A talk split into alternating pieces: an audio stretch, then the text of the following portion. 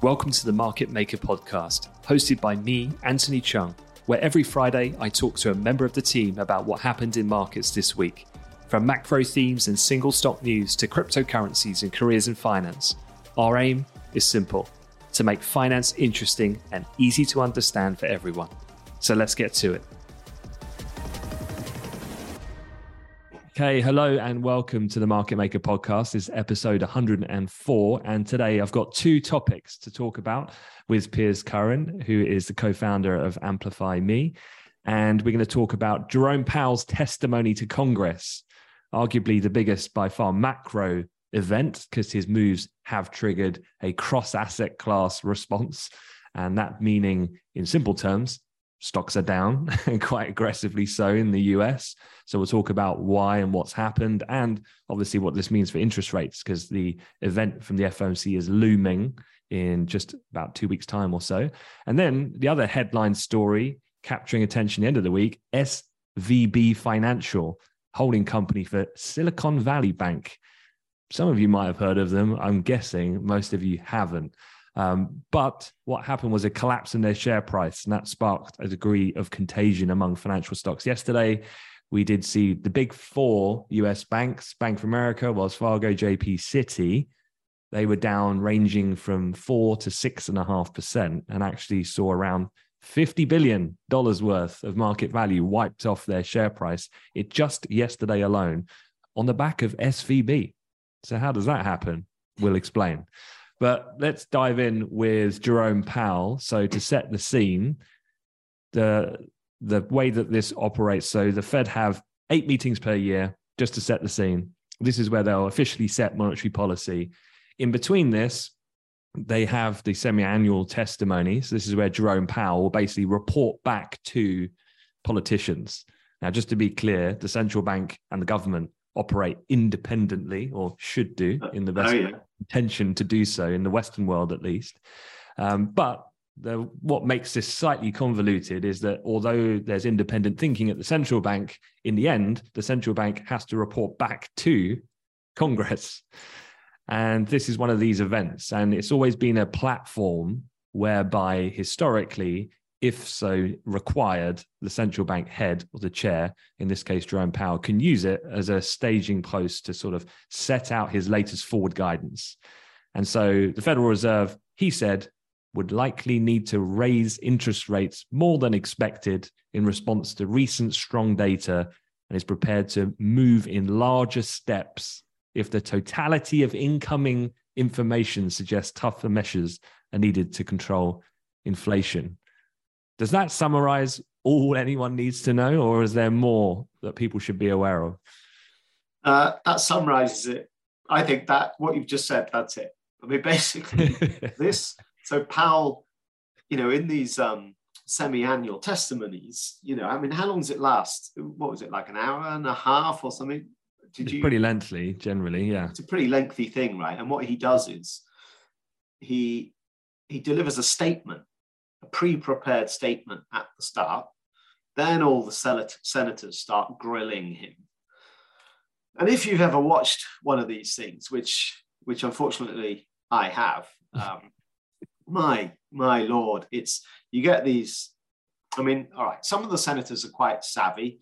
They hmm. understand the world of economics and they understand the world of markets and therefore they understand interest rates from a sort of markets and economics perspective. Others have just got no idea, which is fair enough. They're not from an economics background. So you get these senators, these like 70 year old senators just banging on about something entirely irrelevant and they just use it as a bit of a platform for themselves mm. to basically say stuff that their their electorate will like and it has such a dull event. Anyway, it was about an hour and a half yesterday. All you needed to know was in the first five minutes, and that was in his pre-prepared statement. Mm. And I don't know, I'm I was quite surprised that the market. Well, I don't know. I, I would say that without the SVB bank uh, situation this week, I, I, would say yes, markets sold off on Tuesday, but then they were they were kind of stabilizing before now, we've got this latest story on SVB, which has taken things another leg lower. So I think there was a negative fallout in stocks to what Powell said, but it wasn't a huge one. And that's because what he said wasn't particularly surprising. We've known all of this. That's why we've been selling off for the whole month of February. You know, we know that data out of the US has shown that the US economy is way more resilient than we thought. Therefore, inflation is going to stay higher. Therefore, the Fed are going to hike rates more. And I, I guess the only thing about it yesterday was just how explicit he was about the fact that there's a rate hike acceleration is back on the table. So, to quote him exactly, he said, if the totality of the data were to indicate that faster tightening is warranted, we would be prepared to increase the pace of rate hikes. Now, I mean, that is very, very, very clear language, which is very unusual for a mm. central banker. It's, it's funny though, because actually step out of the of the situation and just think about what he's just said. If data comes in strong, we're going to have to tighten faster. It's like, well, yeah. It's funny how markets are so behavioral. It's just this, yeah, just this uttering of like, we could go faster. Bang! Everyone just starts selling at that point, and then it's like, well, it is. There is a condition to this, and there is major data coming down the pipe. Right? There's literally right. non-farm payrolls, which is today. super key, is later today from when we're recording this and then you've got US CPI on Tuesday next week. Yeah. So but I would say those two pieces of information mm. will entirely determine what the Fed does on the 22nd of March, which is when their meeting is. Yeah. And so, if these two pieces of information come in strong, they're going to hike 50 basis points. Powell just told us. Um, now, the probability of a 50 hike at the March meeting went from a 30% chance to a 70% chance off the back of his comments. So, yeah, there's been a pretty major shift in near term rate expectations. Yeah, federal funds rate futures now have actually leveled off. It's 50 50 price now. Okay. So it, it swung down. from 30 on Monday up to 70 plus. It's dropped back to about 54 now. So, yeah, but but actually, the other thing to contemplate here is, um, I think he's done he's done a good job. He's done the right thing because there's the blackout period. This was actually one of his last right. moments to communicate, and he's communicated that look, there's data coming. Everyone knows that. And there's no point us, I don't think, speculating because the question would be, what do you think? 25, 50. It's like, oh, I don't need to guess. Let's just wait. And the data yeah. will tell me 25 or 50, basically. And I, I think the reason that probability dropped back down a bit was because of data we had yesterday, where we had initial jobless claims from the US, which just tracks the number of new applicants for you know jobless support um, each week, and it came in at 211,000. Why is that important? Well, it's the first time that number's been above 200,000 since mid-December. Um, so you know, about well above what was expected. So that that's kind of maybe the first chink in the armor of this super strong labor market. Maybe mm. that jobless claims kind of just points to, well, a turning point, and, and perhaps now that labor market's going to start to, to mm. weaken. Maybe. I mean, we're going to get the non farm payrolls data today. And I think the big argument is that the, the one kind of last bit of hope you know, if you're if you're wedged in massively long stocks and you've taken a big hit in the last month as we've pivoted on our rate hike expectations, then your last ray of hope is the argument that the January jobs data was only strong because the weather in the northeast of the US was much milder than normal in that month. And the northeast of the US makes up 20% of the whole US economy. So, was it the milder weather that led to a strong jobs number? We're going to find out today because we're going to get the February reading, and the weather definitely. I mean, I was in New York couple of weeks ago, and it definitely was not mild. So, you're going to see that weather argument finally get put to rest today, one way or the other. Yeah. So the headlines expected at 200, got a range 78 to 325 at the high. ADP came out, which is often seen as the precursor for this, is private payrolls. That beat expectations, came in at 242,000 early this week against market estimates of 200. I did see one stat, and I was just looking at the a chart, but to average out the numbers, basically ADP has dramatically under forecast the BLS's official job gains for months. It's the best reverse indicator you can possibly get. yeah. In like to, to put to put that into context, the so the ADP they're trying to measure just private job creation, right, in the private sector. Non-farm payrolls as private and public sectors, right? The ADP number in January was 119,000, the lowest reading for well over 12 months. In that same month, the non-farm payrolls came in double expectation and was like the highest reading in many months, right? So yeah, uh, I wouldn't be looking at that ADP report and drawing any conclusions whatsoever, and if any, mm. using it as a reverse indicator. Okay. We'll see. Is, that's for educational purposes, not for investment advice. I must stress. Um, but look, let's jump onto the other story. So SVB Financial, and let's kick it off with who exactly is Silicon Valley Bank?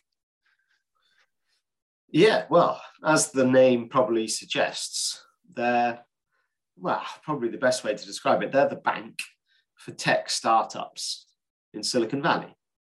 Um, and yeah, their share price tanked, cratered, whatever word you want to roll out, dropped 60% yesterday.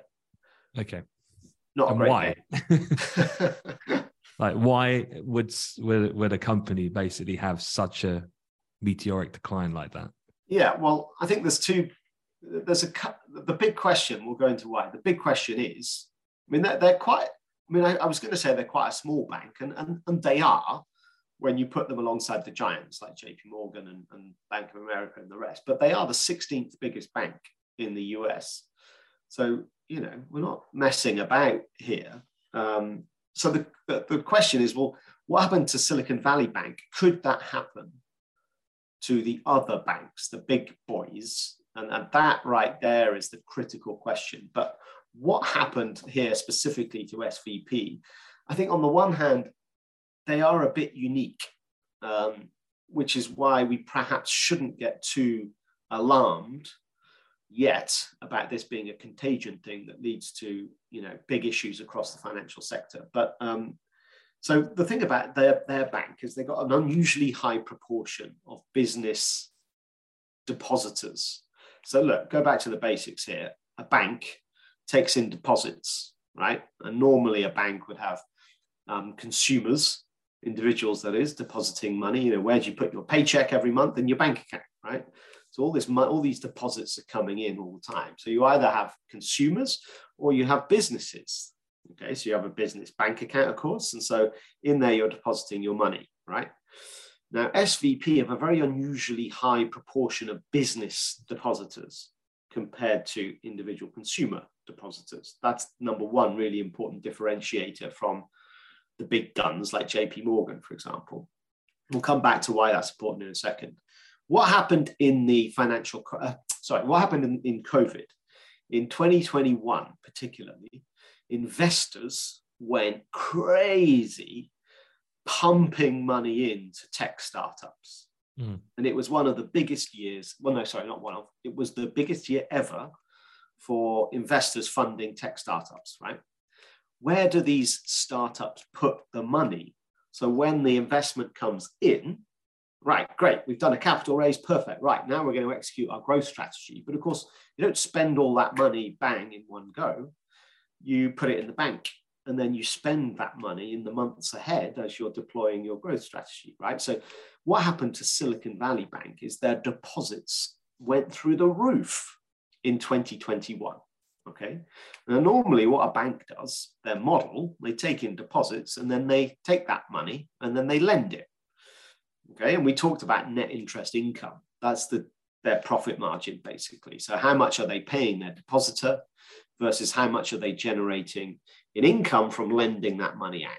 Okay. Now, the problem that Silicon Valley Bank had was that they that the, the rate at which deposits was increasing was so rapid they just didn't have the capacity and actually there wasn't even the demand to lend that money out the other side okay?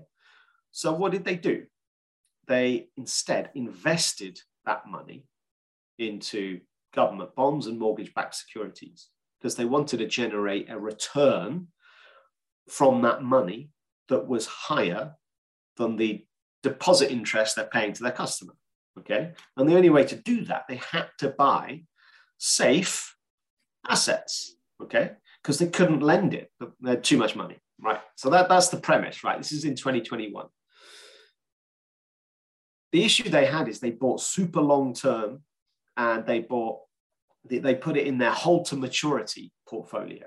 Okay. They're kind of wedged in on a fixed rate return. Okay, now the issue was that then interest rates started to ramp higher in 2022. Now, if you're holding bonds, then what happens if interest rates go up? Well, bond yields go up, okay, but that means bond prices go down. So they got locked in at, at a relatively very low yield in 2021.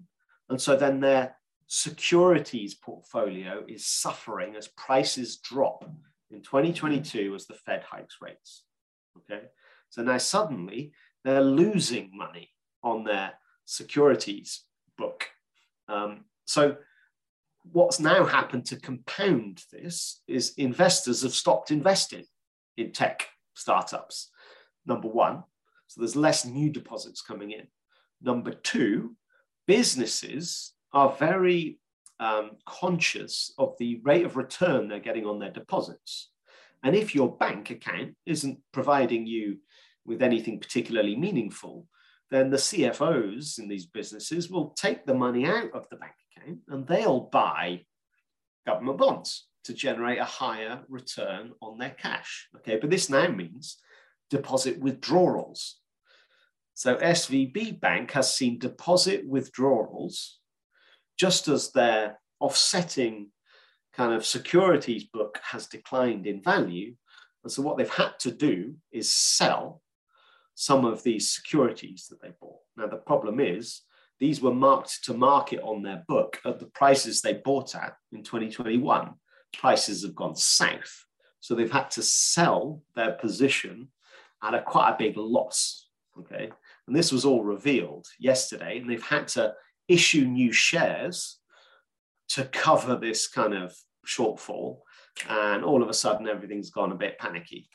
And so their stock dumped 60%. So the contagion effect then, is that appropriate? Or was that an overreaction in what we saw yesterday with the big boys? I think it's a very hard question to answer. The initial reaction is contagion. And you've seen, as you were saying at the start, you've seen all the big banks you know, come off really sharply yesterday. In fact, to put that into context, excuse me, um, the the sell off in J.P. Morgan shares um, wiped. Uh, what was it? I've got, I did have the stat. I don't know where it is now. Oh yeah, here we go. So J.P. Morgan's um, valuation declined 22 billion yesterday because its share price dropped 5.4 percent. So 22 billion. That 22 billion loss from JP Morgan's valuation, that's more than double the entire valuation of the whole of SVB. Yeah. Um, so you definitely you've definitely had a big move across the sector because you know obviously other banks are also invested in these. They've done the same thing, right? In 2021, deposits went up, and maybe they couldn't lend that money out, so they bought securities. But what I would say is a couple of differences, which hopefully will mean this contagion thing is temporary and then things stabilize and go back to normal. That's what should happen. We'll talk about why it might not happen in a minute, but it should happen because, for a start, SVB is unusual in having a very large proportion of business depositors. Most other banks don't. Mostly their deposit base is, is consumers. Consumers historically are just way less savvy and can't be asked, to be honest, to change their bank, right? So mm. they don't go around going, oh, I'm only getting 1.05% interest on my bank account here, right? I can get, I, if I bought two year US government bonds, I could get 5%. Right, I'm going to take all my money out and I'm going to buy bonds. They just don't do it because they don't know about it or they just don't have time. Right. So normally, so these bank, these other big banks, they're not seeing deposit withdrawals like you're seeing SVB um, take on. Secondly, um, these banks have not invested as much.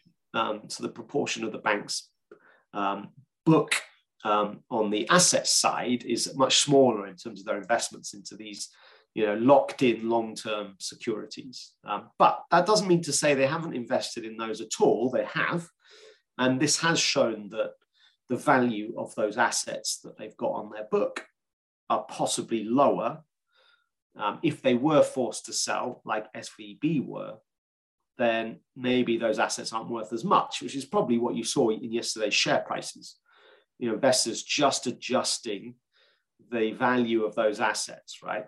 Um, now, it shouldn't go any further than this, but you were around in 2008 and you know panic is irrational and you know this is where logical sense goes out of the window um, so the question is are we at a 2008 moment uh, if i'm a betting man i'd say no but that doesn't mean to say the risk of that is zero because it's definitely not Right. So, how I would have done my job in my previous life before Amplify, because right now this would be like the hot focus.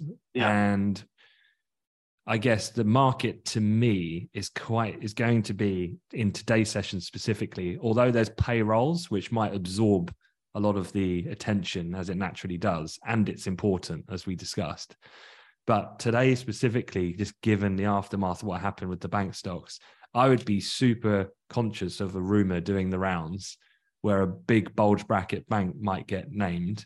Yeah. And I would be actively now talking to my contacts to try and get ahead of that for any feelings on who this could be and some of the just getting under the bonnet a little bit that you can't find through a Bloomberg terminal and that would be me doing my job then to try and yeah. arm you, the trader, with the intel to answer that question. Is there going to be another? Um, and the important point there is, as you rightly said, psychologically or behaviorally, there doesn't need to be another. There just needs to be speculation yeah.